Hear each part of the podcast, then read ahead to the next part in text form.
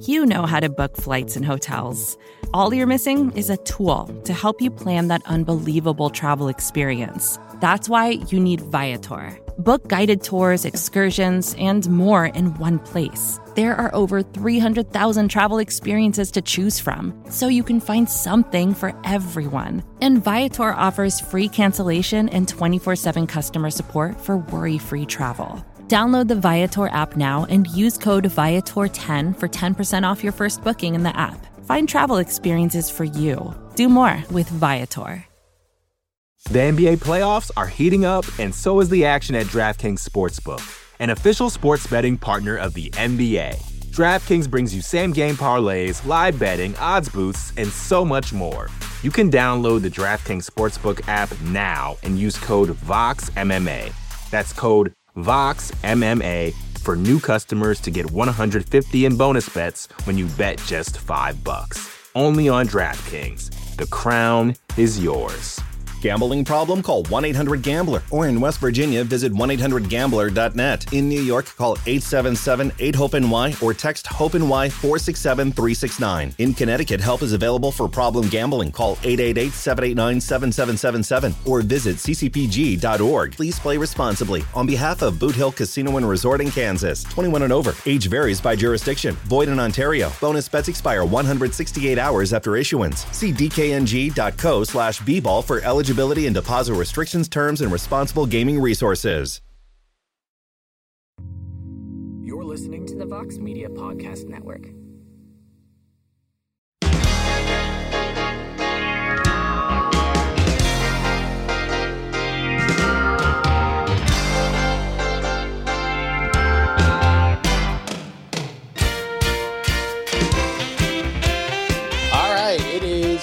Tuesday, January 31st, last day of January 2023.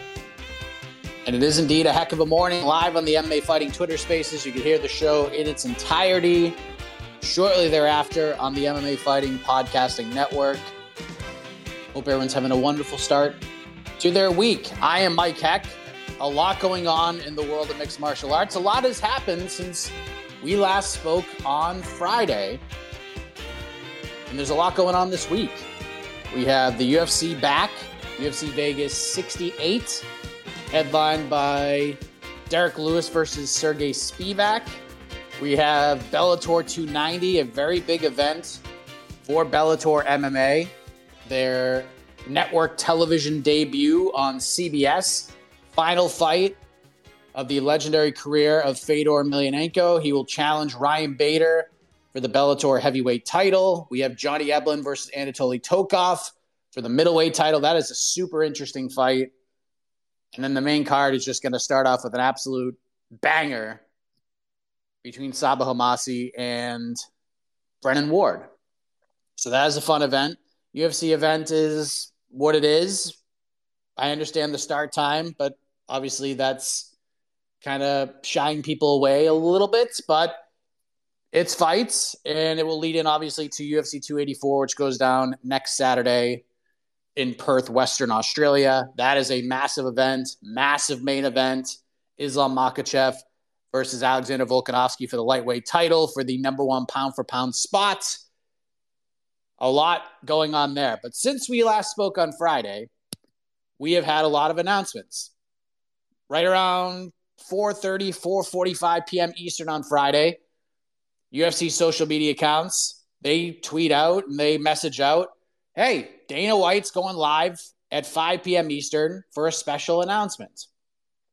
And considering what we talked about on Friday, what we've been talking about last week, a lot of us assumed that this would have to do with Conor McGregor. Will he coach the Ultimate Fighter? If so, who will he coach against? Is he coming back to fight? What is this announcement going to be? We didn't get any of that. We got Dana White in studio yelling and screaming at the top of his lungs a whole bunch of fights, talking about March 4th, UFC 285. He confirmed what we had already confirmed on Friday as well. Valentina Shevchenko versus Alexa Grasso going down on that card for the flyweight title. That's co-main event to John Jones versus Ciryl Gane for the vacant heavyweight title. No new announcements for the London card, but then we fast forward to April 8th, and we found out that Alex Pereira versus Israel Adesanya, the rematch for the middleweight title, will headline that card. We also found out the return of Jorge Masvidal is happening on that card as well. He will take on Gilbert Burns. Big fight. Gilbert, while I didn't love his call out of Colby Covington, didn't really matter at the end of the day because he got the fight that he wanted in the first place. He gets Jorge Masvidal. Big fight for Burns. Huge fight for Masvidal. But the one question we still had was where the hell is this card going to take place? And if you've been listening to this show long enough, I've been telling you it was mostly two places in play. A third was kind of sprinkled in. But for the most part, it was a 50 50 between Brooklyn and Miami. Brooklyn and Miami. I'm telling you for weeks, Brooklyn and Miami. MSG became a player. Ariel talked about that as well. But for the most part, it was Brooklyn, Miami, maybe MSG. So after our show on Friday, I had conversations with some different people. I had heard that the Pereira Adesanya fight was going to be on that card. I had heard that Masvidal versus Gilbert Burns was going to be on that card. And with the Masvidal fight in particular, I thought the plan was it was going to be announced in a different way. I was told that Masvidal's appearance on the MMA Hour yesterday was to announce that fight. He was going to come on and announce that fight. Uh, that's what I was told. So I didn't say anything. We didn't confirm Burns' aside, but I just kind of left that piece alone. Um, I was also told uh, by a couple different people that the Sterling Cejudo fight that we reported last week being targeted for that card is still being discussed for April 8th. So who knows what happens? Well, like we talked about before, Sterling's still rehabbing. He announced yesterday that he's going to Colombia to get some stem cell treatment. And if it works, he'll be back sooner than later. No surgery. But like I said, it all comes down to whether or not Sterling can fight April 8th, and the stem cell treatment will kind of determine where that happens. But that seems to be the fight everybody wants. If Sterling can't go April or May, it appears that Sean O'Malley might step in and they might do an interim title fight, but that's kind of far away. We have to wait to see what happens with Aljamain Sterling. So, and then Dana talked about fights that we had already reported or confirmed already and we still don't know where this card is happening. One of the UFC Twitter accounts said it was in Miami. They said April 8th in Miami. So I was like, okay, that makes sense. I was told Miami is a is a big possibility here on Friday. Better than we thought before. And then that tweet comes out. So of course I reach out to the UFC and I say, hey, so this card's happening in Miami, right? And they say, Where did you hear that? And I said, You. you did. You told us. One of your Twitter accounts said that it's happening in Miami. And he was like, Oops, that wasn't supposed to come out. That's a mistake. Uh, still no location. And as Masvidal said on Ariel's show yesterday, which I was told the same thing on Friday before this announcement came out, it's still kind of up in the air. The Heat being potentially in the playoffs, where they're seated. That has something to do with this, but it's still being worked on. So anybody who's hoping for like an actual update of where this card's happening, there is none. There is none. Everything Masvidal said with Ariel in regards to the location is 100% what I was told as well. So that's April 8th. That card's still being put together. We'll see where it ends up happening. Either way, great locations. Miami would be awesome obviously with Masvidal and Burns having ties there, I, I, I, believe Pereira and Adesanya would be pretty excited for it to happen in Miami as well. A lot of the gyms are around there, so that, that'd be a big deal. That'd be a very big deal to have a card in that area. It's a big hub for the sport as far as gyms and fighters and training partners and all that happy horse stuff. Last night, we confirmed a report from ESPN that we have a main event for April 15th, the week after UFC 287. is going to be Max Holloway returning for the first time since his loss to Alexander Volkanovski in July, and he'll be fighting Arnold Allen. We talked about the rumors, the innuendo that Allen actually talked about it himself, but I actually confirmed this as well. That fight was discussed to be the co main event for the London card on March 18th. And Arnold Allen talked about he had a little bit of a rib injury. I was told they asked, Arnold Allen side asked to push it back a month. And here we are, April 15th, that fight's happening. And I see everybody all excited about it. And I get it. I get the excitement. That fight on its own merits in a vacuum is awesome. That fight is tremendous. And I cannot wait to see what happens. It's a great fight by itself. Just those two guys getting in there, fighting for the sake of fighting. Who's the better man? Love that fight. For where this division is right now, I don't like it. I don't like it. We have been working for two years to try to find Alexander Volkanovski fresh matchups, fresh contenders. And for the first time in a long time, we're actually going to get that because we have an interim title fight coming up at UFC 284 between Josh Emmett and Yair Rodriguez. You would be, you would have to think that if Arnold Allen beats Max Holloway and Volkanovski returns to 145, Volkanovski will fight the winner of the interim title fight. You would think Arnold Allen would be next in line, right? He beats Max Holloway, he's the next dude. And I get that. I get that. But that's a tough fight. That is a very tough fight. And if we go through the annals of history, these are the types of fights that Max Holloway not only wins, but he looks incredible in. These are the types of fights that Max Holloway shines. And if Max Holloway beats Arnold Allen, like that just sucks. like what we would what we would hope happens if, if Holloway wins is that Volk beats Islam Makhachev, becomes the lightweight champion, and then just says, "I'm staying here," because otherwise we just killed off a contender. And look, if Allen wins, what I'm saying means nothing because everything will go the way it's supposed to. But if Max wins that fight, we're, we're just back to the same position we're in that we've been in for multiple years now. And they they've tried, they've tried, they throw Max in there. These you beat Max, you get a title shot. You beat Max, you get a title shot. And then Max just goes out there and just barnstorms whoever he fights. I know the Yair fight was close and it was a lot of fun. He beat the hell out of Calvin Kattar. I don't love it. I love the fight, but like where this division is at right now, it's a pretty risky fight. Like it is a risky fight. You have now if Volk wins the lightweight title, I'll come on the show the following Tuesday and be like, look, none of that matters anymore. None of it does. Because Holloway's now back in the title picture. Volk will probably vacate because I think that's just the way to go. All the biggest fights he can have are at 155. He's not going to fight Max again because they fought three times and he's won all of them. And that third one, like, I know New York Rick and I talk about this all the time. We want to see the best two dudes fight, but after that third fight, man, I, I mean, there's just no need to see it again because that was Volkanovski pitched a perfect game in July. It just Volk can't do it any better, and I just don't see a world where Max beats him. I just don't.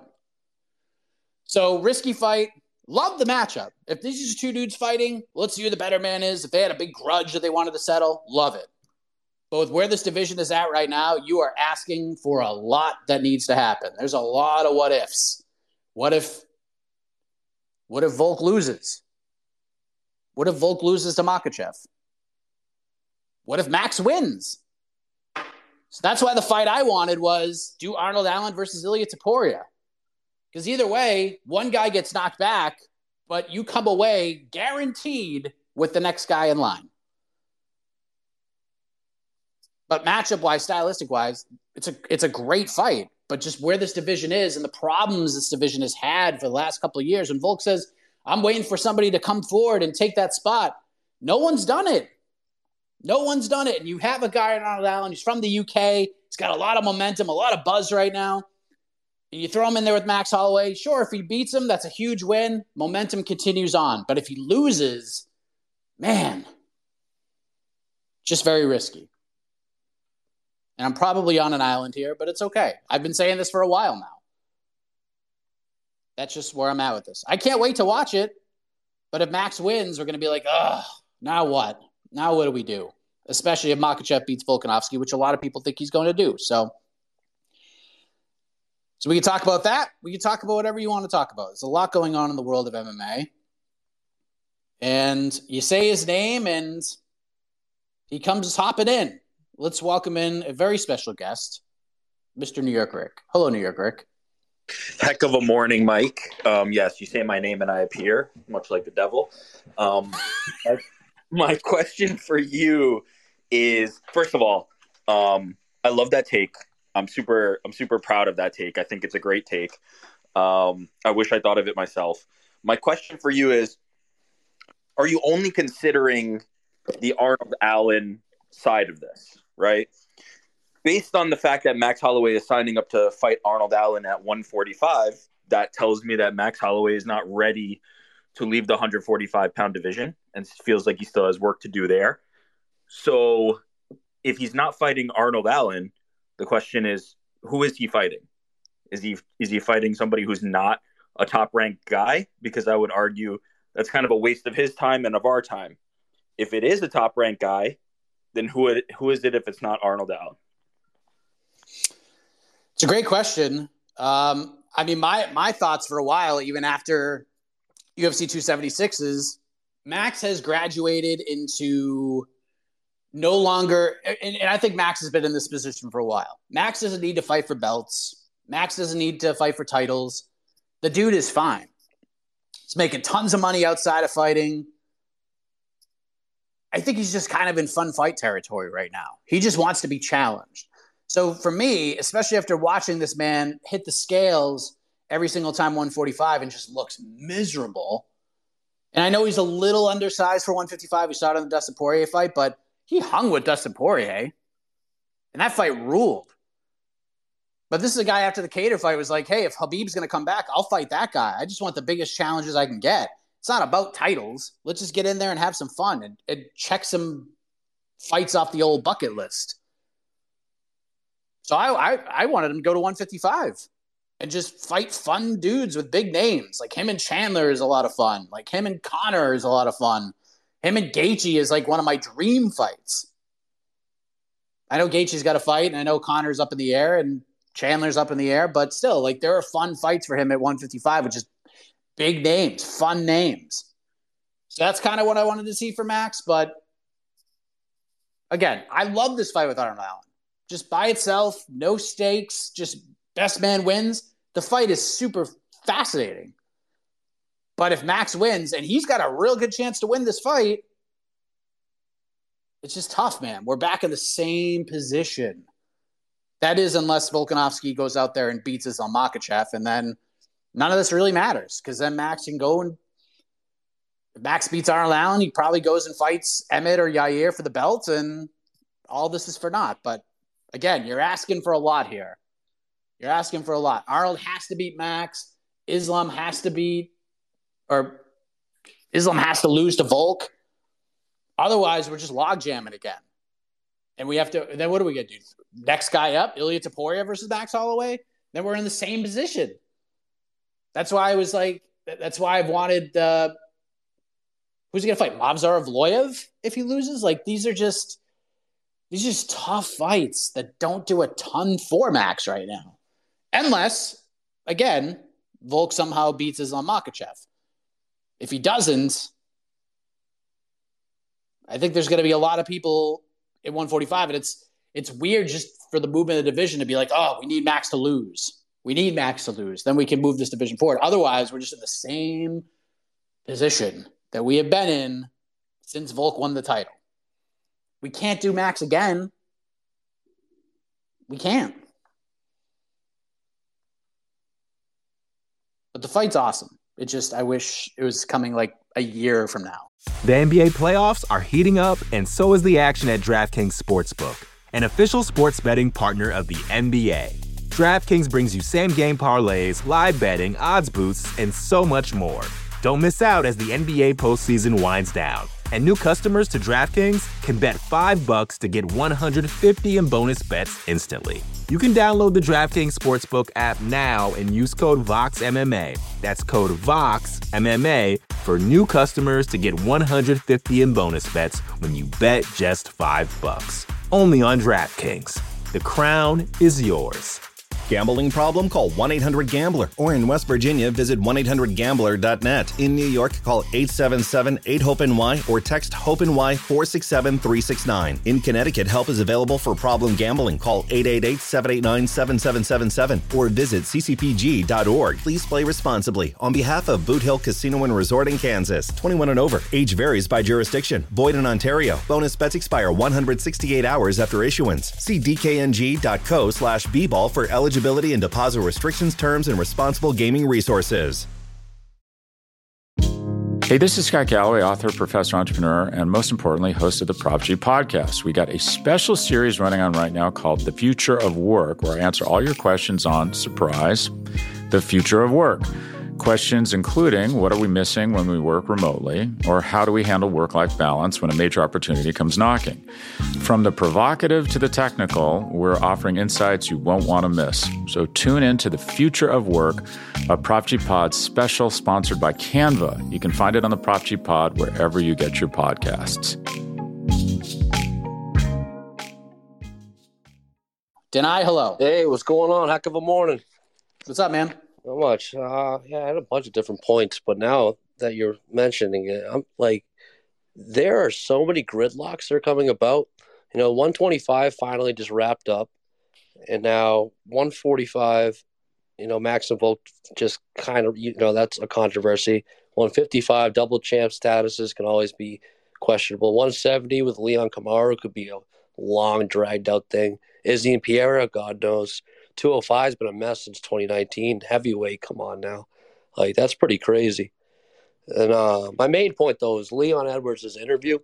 It's been a pleasure to watch him the past few years, like, deal with this, uh, the stress of losing all these fights since 2019, like uh, losing the bout agreement, I should say. And uh, he's just like Francis Ngannou. He said, back then, hoes didn't want me. Now I'm hot. Hoes all on me. Have a good night. Thanks, man. Yeah, it was. Uh, it was it, it, what I what, what I find fascinating about a lot of the interviews that Ariel does on the MMA Hour now that he's back is that before he came back, we were talking to a lot of these guys, um, and and we still do from time to time. But I remember talking to Leon Edwards probably it was like September 2020. It was like a few months after Usman Masvidal fought on that Fight Island card, like the first one on Fight Island. And I remember Leon just kind of stressed and just feeling bad, like all these things. Like he just felt like there were certain points in that conversation where Leon just, I'm not going to say he was giving up, but there was a part of him where he was just like, I just don't know if I'm ever going to fight for the belt. And you could see the stress in him because the only other time he was really offered a, a shot at the belt was when Gilbert couldn't fight Usman on Fight Island. They went to Leon first before they went to Masvidal, and Leon was like, "I can't do it. Like I can't do it. I just don't. I can't." Or maybe they went to him first. I'm not really sure, but he was offered a fight with Usman on that Fight Island card, and he was just like, "I can't. I can't get everybody with me. The coaches all can't come. There's visa issues. There's this, there's that, there's travel bans. There's all these, this red tape we need to clear. And he was just so stressed about it. And now that he finally got a shot and he won, just watching him on Ariel's show yesterday, you could just see he's like a hundred pounds lighter. He's loose. He's just, he's giggling. He's so happy. It's just so refreshing to see him like that compared to where he was like two and a half, three years ago. It was amazing just watching that interview and him smiling and giggling. It's amazing. Props to that guy. Because even if he loses to Usman, like who gives a shit? like the guy made it to the he, he made it to the top of the ladder. He made it. People doubted him. Everybody doubted him. And he went out there and he did it. props to that guy. Props that guy. But you're right. I mean, you can make a, a case that like every division is jammed up the same way featherweight is right now, which is why I didn't have a problem with Volk going up to 55 in the first place. Normally, I'm like, ugh, no need for the champ jam thing because you got plenty of contenders behind you. Like, what are we doing here? That's why I didn't. Pereira versus Jamahal Hill is like fun. Like, it's fun idea. But there's no need for Pereira to go to 205 right now. He's got plenty of work to do at 185. Him being the new champ. Plenty of work. He'll fight Izzy again. If he beats him, then you got Whittaker, maybe Hamza, some of these other guys who are really good that just couldn't beat Izzy. These are all fresh matchups. And with how sort of green Pereira is in MMA right now, I'm fascinated to see what he does against some of these guys. So there's no need for him to go up to 205 unless he's just like, eh, this weight cut is just way too much. I'll vacate 185 and go to 205. That's okay. But yeah, a lot of these other divisions just jammed up. And it's kind of it's kind of tough. 155, now we get Volk going up. We get Dariush maybe fighting Charles Oliveira. That's what's, what's being reported in May, which is absolutely the fight to make. Conor's apparently coming back. Gaethje's fighting Fiziev. And there's so many other contenders at 155 who, like, I want to see get their opportunities. Talk about Tsarukyan all the time. I'm glad Fiziev's getting his shot. Then there's the Turners and the Dawsons and all these other guys who we all feel like potential wise they could get up there and fight for the belt, but it just could take them forever to get there. Like Jalen Turner's fighting Dan Hooker, big opportunity for him. And if he goes out and beats Dan Hooker, which I think he's going to, who's going to fight that guy? Like, which one of these big names is going to fight that guy? I don't know. Abs Wally, Hey, what's up, man? How you doing? Good, how are Um, you? so I just have uh two questions to ask. The first is, do we have any update fight news on Hamzat and Sean? Could they headline the May card? And uh, what are your thoughts on the uh, Pirian and um, uh, what is it? Uh, P- the Pirian Merab? fight. Yeah, Merab fight. Thank you. That's all I have to say, man.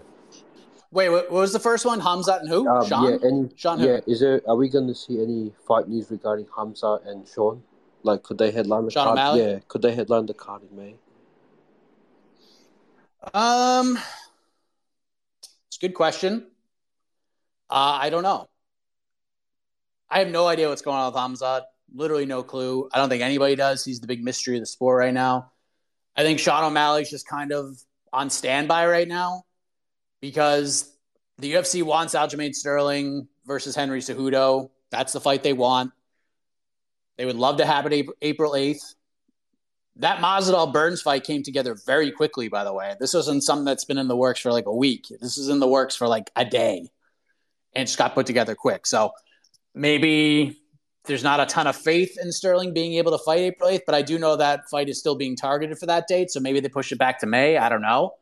Um, but if Sterling can't go, you would have to imagine, like if the stem cell treatment that he gets in Colombia doesn't work, or he still needs surgery or more time, I don't think the UFC is going to wait much longer. I think they're just going to chuck Sean O'Malley in there with Cejudo, do an interim title fight, and just move on. They've done it before. They did it with Yan Sandhagen. So, yeah, that's kind of where I think. I think O'Malley's just kind of on standby, and if they do the Sterling Cejudo fight, I would I would imagine O'Malley's going to get the winner of that fight. I mean, he's either going to fight for the interim belt or he's going to fight the winner of that fight. He's next, despite all these other big fights being booked, including the Petr Yan Merab fight. I'm cool with it. Like it makes sense. It's a it's a great matchup stylistically.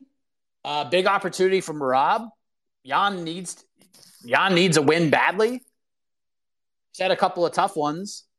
The the Sterling fight was very close, the second one. And a lot of people felt he beat Sean O'Malley at UFC 280. I don't think that fight was a robbery. I think it was very close. If you go back and watch it months later, go back and watch it again. I, I think most of you would agree that that is not a robbery. You might have thought Yan won, but that fight is closer. That the, the more I watch it, the fight is is closer than it was watching live. It's one of those. The fight I would have made is Merab versus Umar Nurmagomedov. I want to see that one, but this one moves the storyline along. There's a little bit of heat there with the the whole Aljamain situation, and we'll see what happens. It's it's it's a good fight. Wasn't my first choice, but but I'm down. Let's see what happens.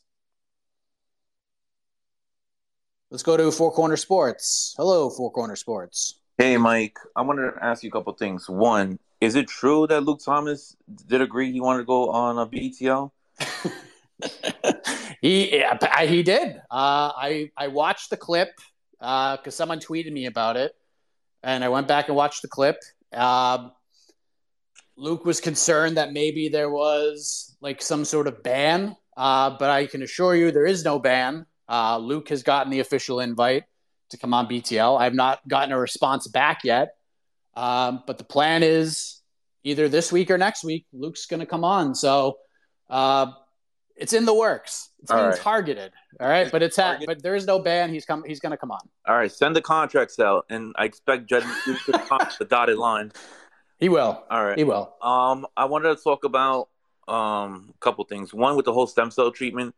I think Aljamain could get it done um as quick as possible. It depends what city he's going to. Um, I'm half Colombian. If he goes to places like Cali or Cartagena, he can possibly get it done maybe within the next three to six weeks if everything goes correctly. But it's just a matter of um, obviously the money, which is not an issue for him, but depending on what city and um, what physician is going to take care of him as quick as possible. Um, I don't really agree with you so much with the whole Max Holloway thing. Um, I agree with you partially, but the whole thing that I don't agree with you is that we can't really put Max on ice. I mean, doesn't look like he's going to go up to 155. I personally would love to see him fight Justin Gaethje. I mean, that's my dream fight for him to go up to 155. But him at 145, I look down at the division. I mean, you got what's it called? Ortega, he's out. I don't know for how long. I, don't know if he recovered from the injury or not. You got Emmett and Yair fighting, so, so that knocks out two birds in one stone. Um, I mean, if you look down on the list, I mean, who are you supposed to fight? You know, Maz, Movsar Evloev, you know, your Dan Iges of the world. I mean, I mean, unfortunately, it, this is just you know the the fight that's going to happen for uh, Max versus Arnold Allen. I favor Max heavily on it I just think that you know Max is just you know eliminating contenders one by one, but we can't hold them on ice. You know that's the the thing that I just feel. Um, and then as for this week's main card, I mean, just wanted to ask. I mean, are you guys excited for it to be a one a.m. What's it called? The Eastern Standard Time uh, main card. I mean, I don't know what the ratings are going to be like. I imagine it might be heavily, you know, poor considering that a lot of you eliminating a lot of the East Coast fans.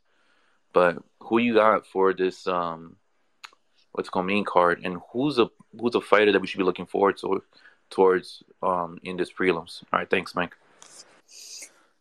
I'll tell you what, man. You you threw out a name for Max that I liked. Um, Max Holloway versus Dan Ige friggin' rules. That's a fun ass fight.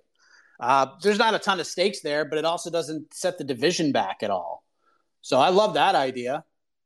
Um, him versus Bryce Mitchell would be fun.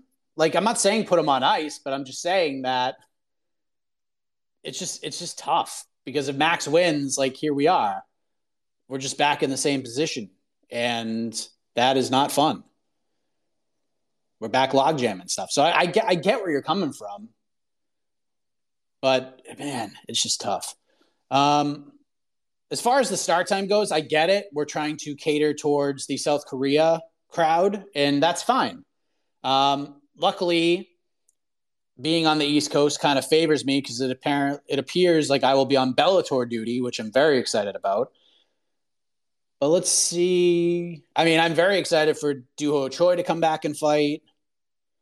As far as like other name, Tetsuya Taira's on the card. I really like him. I feel like when we're talking about a lot of these prospects at 125. I feel like he's the name that doesn't get discussed enough in these conversations. He's real good. And he's fighting Jesus Aguilar.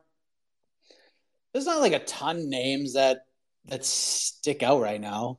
Like those are Doo Ho Choi's one of them, and Taira's the other one. Obviously, I'm curious to see how Derrick Lewis looks, but yeah, it's just it's like we say sometimes. It's it's it's a card. It's a card, and I think we're going to be ready. And I'm not trying to be disrespectful here, but I think most fans are just like, let's just get this one done. And if we could fast forward to Sunday, let's just do that. And then we can get ready for UFC 284.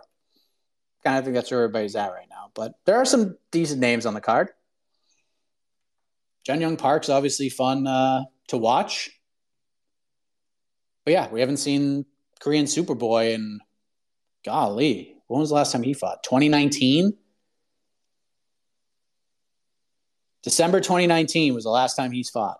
So that's well over three years. I'm curious to see how he looks against Kyle Nelson. But yeah, the Bellator card is a thousand times better than this one. Uh, go get that money, fighters. I mean, I'm not trying to be a, a, a butthead, but this Bellator card is far more interesting. It just is. And that's okay. Most times when Bellator and UFC go head to head, and we saw it a lot last year, if it was a Bellator card against the UFC Fight Night card, the Bellator card was always better. And that's okay because they don't have as many cards. Viking MMA, hello. Hello, Mike Jr. How are you? How are you? Mm, I'm good. What's up? I'm in a lot of pressure. So I wanted to talk about a very sensitive uh, topic, but uh, I just this place is not the right place to speak on that. Uh, it was a very sensitive matter. So apart from that, I just want to talk about uh, Dustin Poirier. So Beneil Dariush uh, have recently said that there is not uh, a lot of uh, a lot of stylistic matches for Beneil Dariush. So uh, uh, for Dustin Poirier. So, what what should he do next?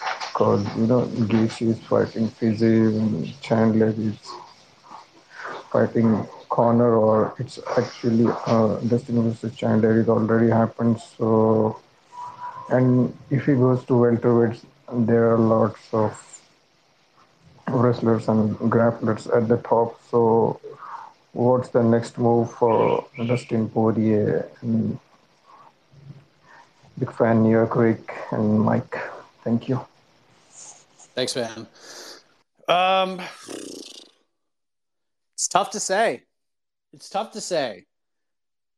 Now, if we're looking at this from a hey, this is the world we live in, it's a meritocracy, next man up situation, then the Gaethje Fiziev winner versus Poirier sounds like a, a fun ass time to me. But Poirier is a very big name, and he's coming off a very fun fight and a finish of Michael Chandler at MSG. And he's a big enough star right now where if Makhachev beats Volkanovski, and I understand that Beneil Dariush is fighting Charles, potentially fighting Charles Oliveira. That's being reported makes that's the fight that makes all the sense in the world. There, there is a very real world that if Makhachev wins, they just go right to Makhachev Poirier. It would not shock. It would not surprise me at all if they did that. So he's got options. He's got options. Him fighting Beneil in Perth was not an option. He already had to make a lot of sacrifices for his daughter, pull her out of school to get ready for the Michael Chandler fight. He wanted to fight at MSG. There we are. But as a dad myself, I get I 100% get where he's coming from. He's saying, "Hey, can't pull her out of school again. I'm going to fight again this summer." Can't do it. So the whole notion that I know Poirier said like I'm not all that interested in fighting Beneil Dariush right now, but I think the, the question that he was asked was, would you have any interest in fighting Beneil Dariush in February in Perth? And if he was going to do that and bounce back that quickly, I don't think Dariush is the, the kind of guy. Now, if they offered him Conor for the type of money he would get fighting Conor in a main event spot, sure, maybe he would make the adjustment and understand that he's going to get a floppity jillion dollars and you can make that change. But Beneil is just isn't going to move the needle enough for him to bounce back that quickly when you have to deal with the family and getting the daughter out of school and all that stuff. So I 100% get where he's coming from. But he's also a very big star. He's over and he could just fight Makhachev. Like if Makhachev beats Volk and gets on the mic and says, Dustin Poirier, I want to fight you, they're going to make that fight. They're going to make it. But if that doesn't happen, the Gaethje Fiziev winner sounds awesome to me. We either get a rematch of an absolute banger or Fiziev gets his opportunity to, to get a title fight. Because if he beats Gaethje and Poirier back to back, he's getting a title shot. So there's options there, but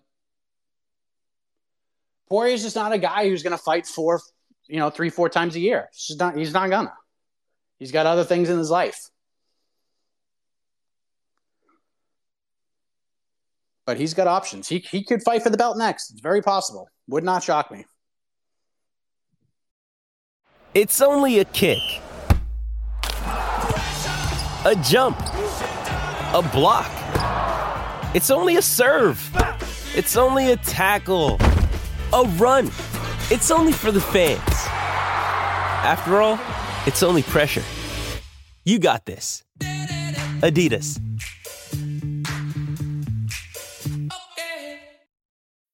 When you need mealtime inspiration, it's worth shopping Kroger, where you'll find over 30,000 mouthwatering choices that excite your inner foodie. And no matter what tasty choice you make, you'll enjoy our everyday low prices, plus extra ways to save, like digital coupons worth over $600 each week. You can also save up to $1 off per gallon at the pump with fuel points. More savings and more inspiring flavors make shopping Kroger worth it every time. Kroger, fresh for everyone. Fuel restrictions apply.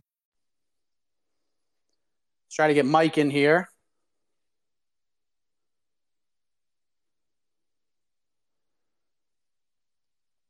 Nope, not going through. Let's go to four ounce sniper Emilio on Hey, deck. Mike, can you hear What's up, four ounce sniper? Yes. Hey, uh, I just wanted to hop on and say real quick, I completely agree with you on the Arnold Allen Max Holloway situation. I don't fully agree with it, but it is what it is. You broke it down perfectly. And then also real quick, uh, what do you think about Shavkat beating? I think most people think he's going to beat Geoff Neal. What do you think about him getting, I guess, Colby Covington next? Go ahead and, you know, get him closer to a title shot. Him beating Colby Covington, and then I guess a title shot after that. What do you think about that? Um, great idea in theory. Never going to happen. I'm not saying they'll never fight each other, but it's just it's if Shavkat goes out there and just wrecks Geoff Neal, which is very possible. Like the the risk Colby, you can say what you want about Colby and his resume and all of that, but like in the game of actual prize fighting, Colby Colby has won prize fighting. He's won it. Like he fights the biggest names, the lowest risk, and he goes out and wins. And yeah, he fought Usman twice and lost, but those are two very competitive fights. A lot of people still feel like Colby won the second one.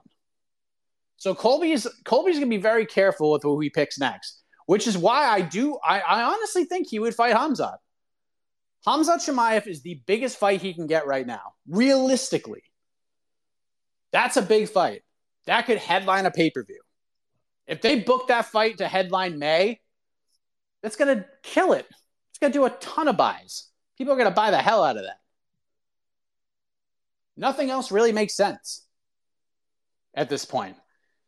The problem with winning prize fighting is that you already won and there's like nobody else for you to fight. Sure, could, could like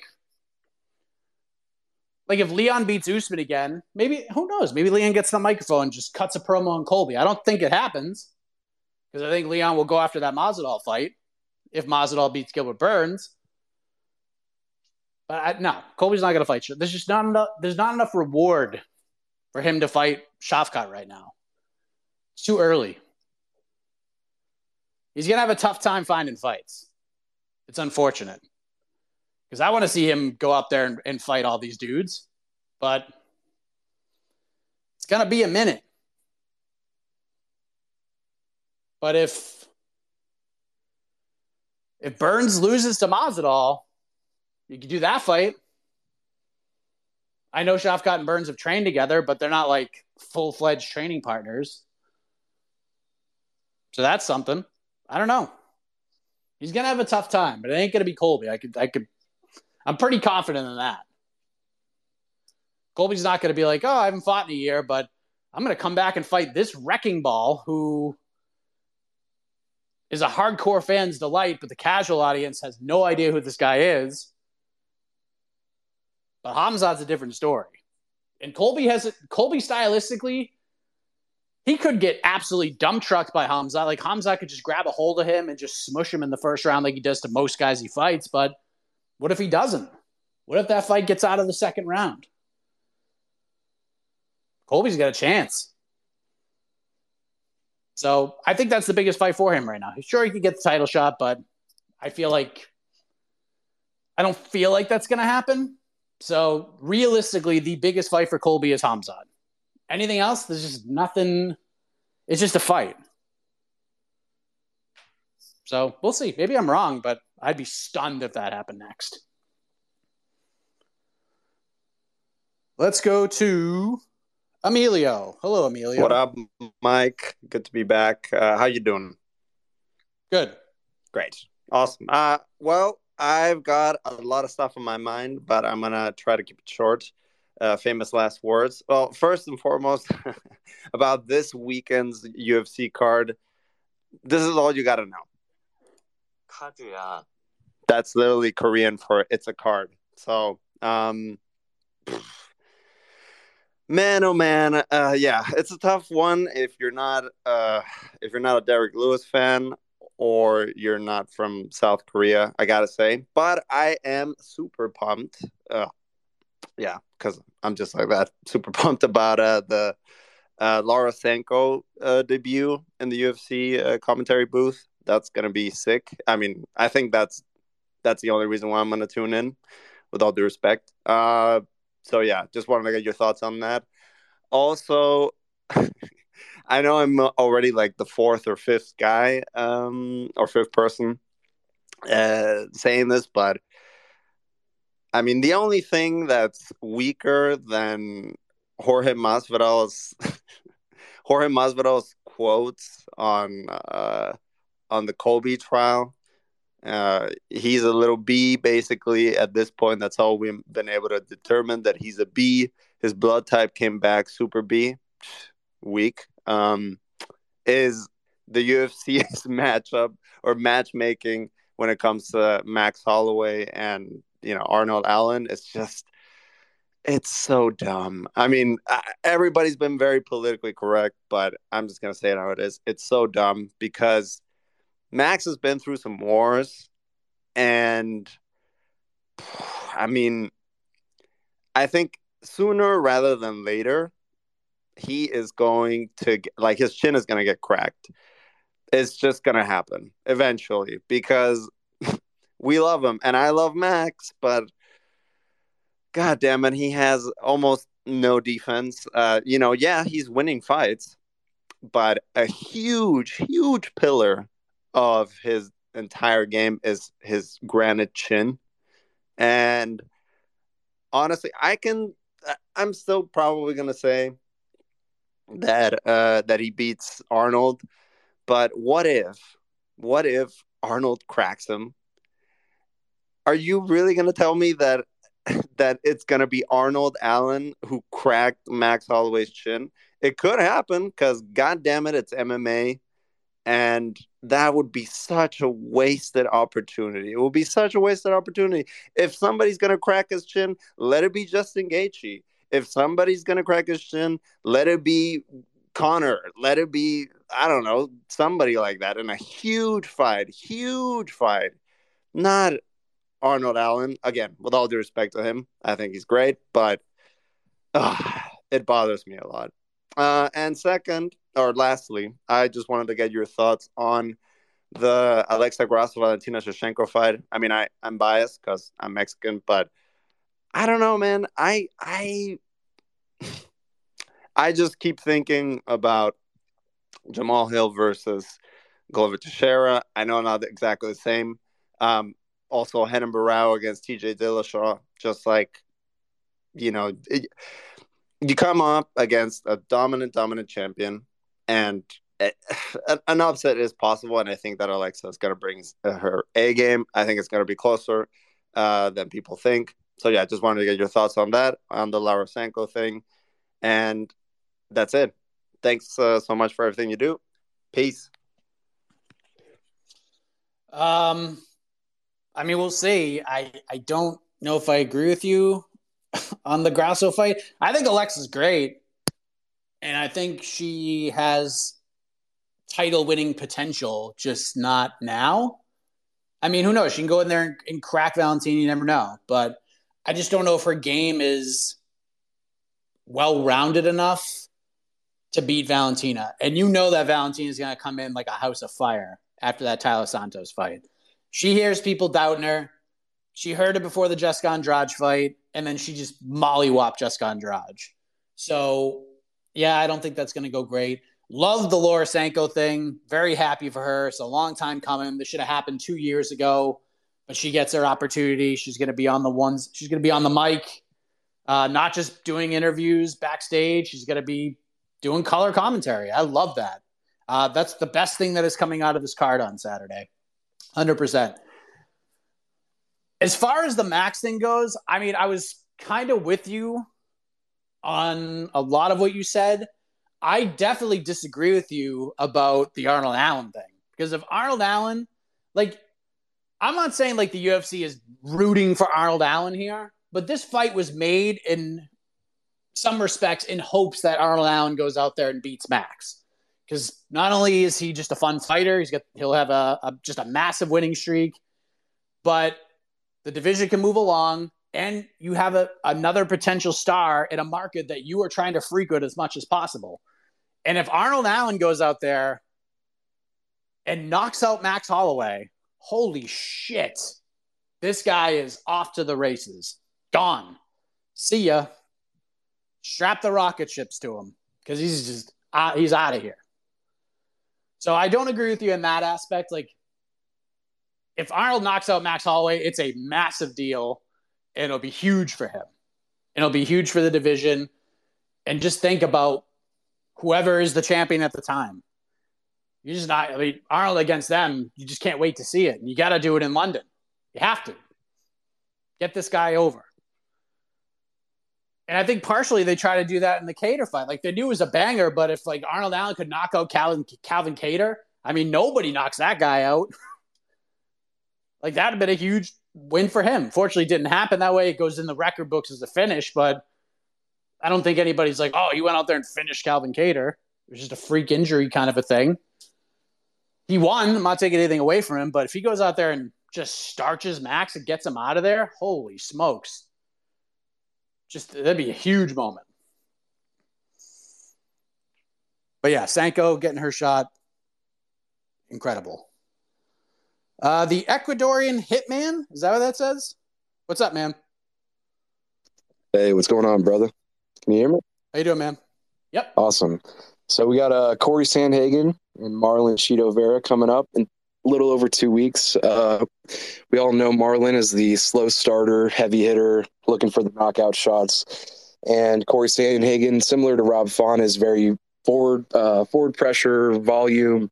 How do you think that fight's going to look? Do you think it's going to be similar to how Rob Font um, kind of got picked apart towards the end of three, four, and five, or do you think Corey's going to be able to ride it all the way out? Man, that fight rules. I uh, like honestly, I have no read on that fight at all. No, I have none. No read. That fight is just so interesting because it could it could look similar to the Font fight. It could look similar to that. I don't know. Like Sandhagen moves just so well. golly, that that fight is incredible.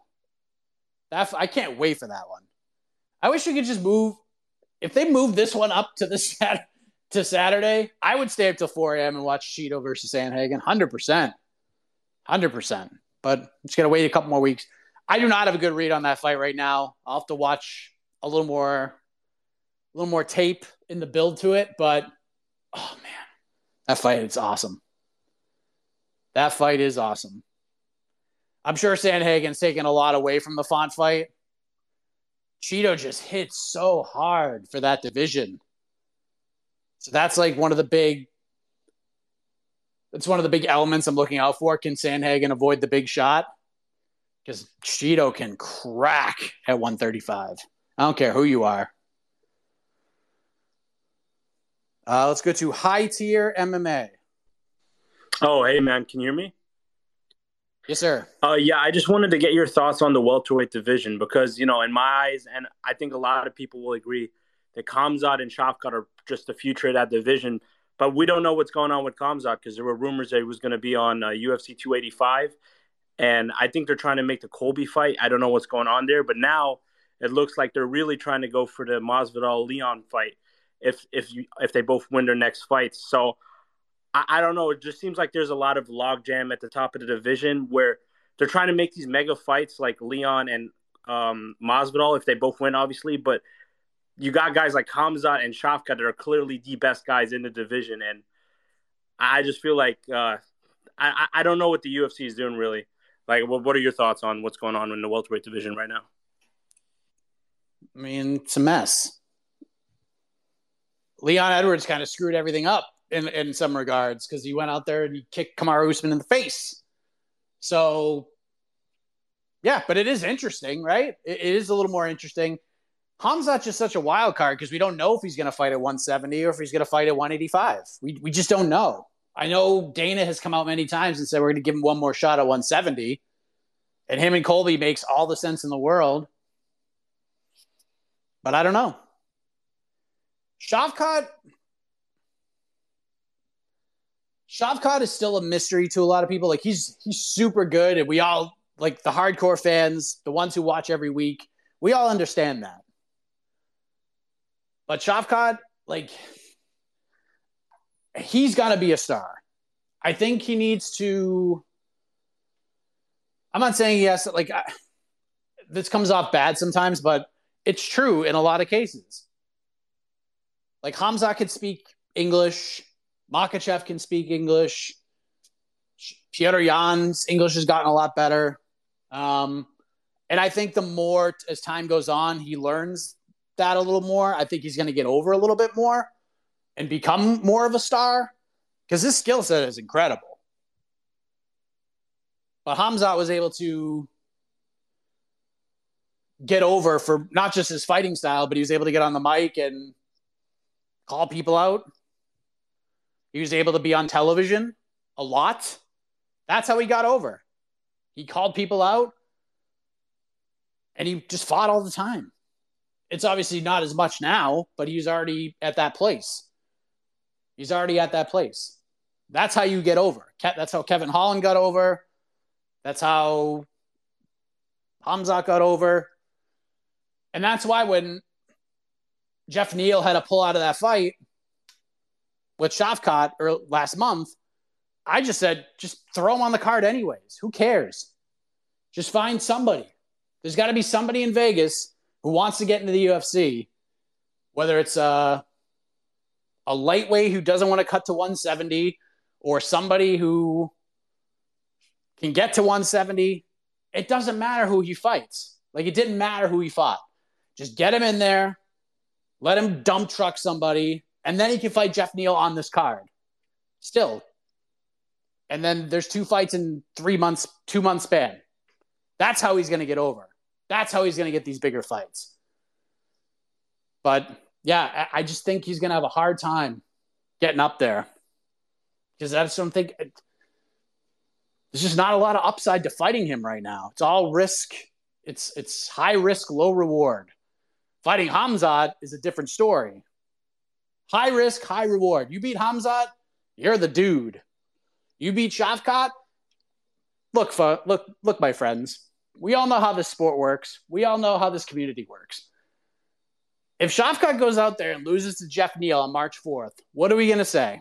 Not what, like, what are a lot of people going to say? Well, flash of the pan, not as good as we thought, overrated. That's how it works. So he'll get there. He'll get there. It's just going to take, it's going to take time. It's going to take time, but he will get there because I believe in his skills. YVMZ. Hi, uh, thanks for having me. Uh, quick question: What would you think about what? Do you, what are your thoughts on Alex uh, Pereira moving up to two hundred five to fight Jamahal Hill if he gets beat by Izzy? Thanks. Mm, nah, because they're just to do it again. They're just to run it back a third time, and that's to be massive. Because this fight will do well. Izzy wins this one, they're to do it again and that will be massive too. And yeah, it'll be a log jam. Yeah, people will be like, "Oh, come on, let's get some of these fresh faces in there." I get it, but yeah, if it, if, if Pereira loses, he's going to fight him again. They'll do the trilogy or whatever the fifth fight is overall. It'll be fine. There's no there's just no need for him to go to 205 right now. Let let's let 205 like figure itself out a little bit. And it's hard to sell Pereira going up to 205 and fighting Jamahal Hill for that title if he loses to Israel. It's a tougher sell. People would watch it, but it's it's a tougher sell coming off of the loss. New York Rick, welcome back. Hello, my friend. Hello. With uh with Bader and and Fedor uh, Friday, fighting on Saturday. I was curious, who do you have uh, as your heavyweight goat? Ooh.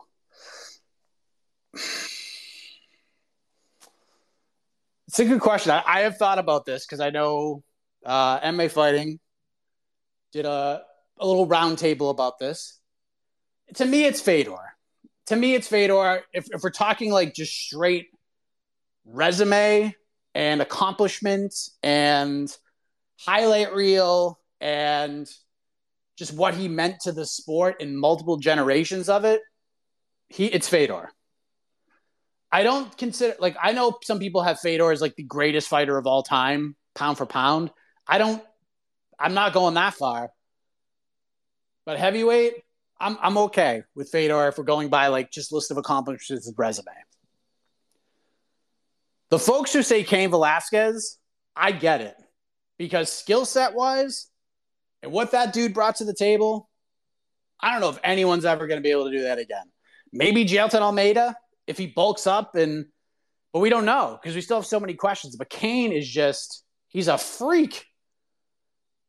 Moves around like he's a lightweight and has the cardio of a freaking flyweight. Like that's not fair. Like fighting that guy is a freaking nightmare. It's horrible but just so many injuries and just a lot of bad luck along the way. We just never got to see his full potential. And it's unfortunate. But that's kind of where we're at. But Fedor for me, resume wise, but if we're talking like skill for skill, Cain, if you pick Cain, I ain't going to argue with you. But it's Fedor for me. All right, yeah, yeah, take us home because I got to go. Yeah, yeah. Big Mike, what's going on, man? What's going on? Uh, question. All right.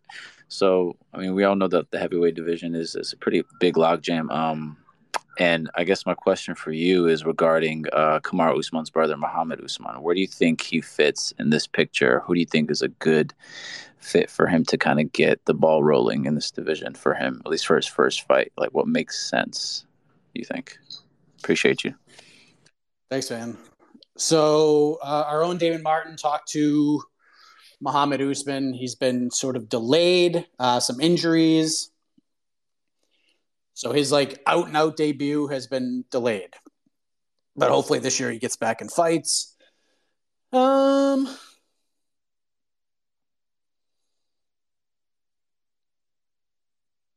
I mean, I wouldn't go crazy with him.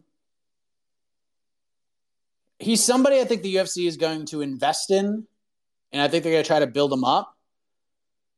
But chucking him in there with like Andrei Arlovsky right now is not the best idea. Or chucking him in there with like the Alexander Romanovs of the world, not a great idea.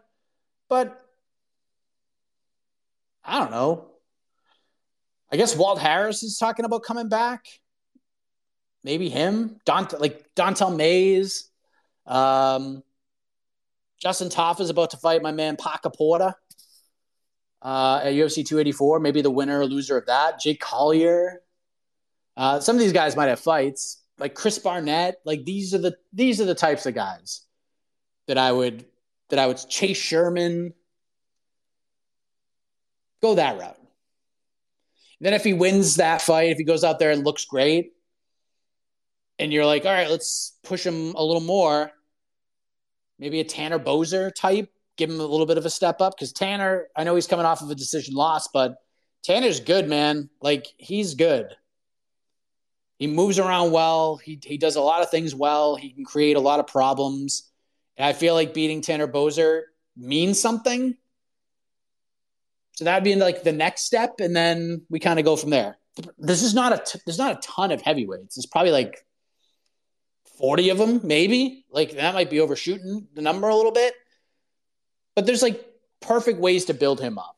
Um, Hamdi Abdelwahab is, is an interesting name as well. I mean, there's there's names for him, but I would not push him too fast. Let's build him up.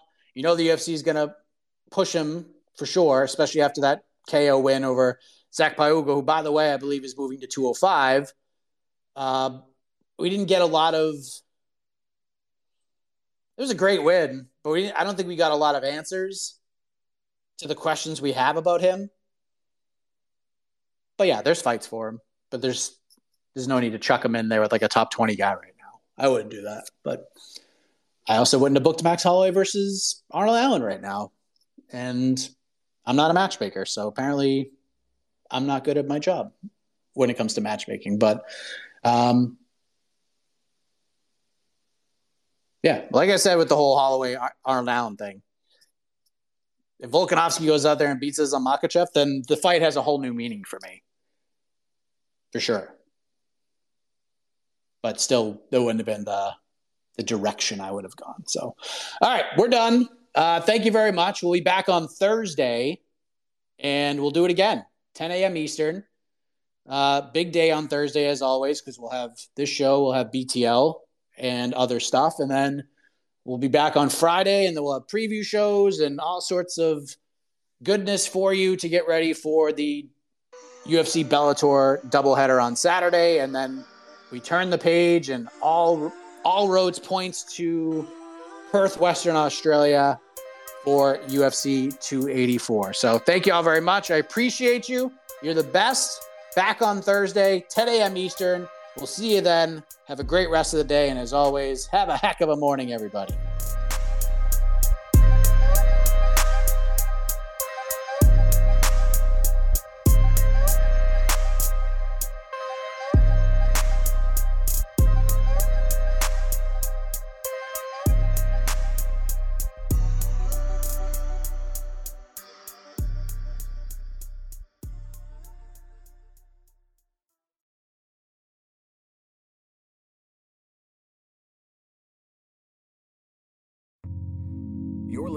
The Vox Media Podcast Network. The NBA playoffs are heating up, and so is the action at DraftKings Sportsbook, an official sports betting partner of the NBA. DraftKings brings you same game parlays, live betting, odds boosts, and so much more. You can download the DraftKings Sportsbook app now and use code VOXMMA. That's code VOXMMA for new customers to get 150 in bonus bets when you bet just 5 bucks only on DraftKings. The crown is yours.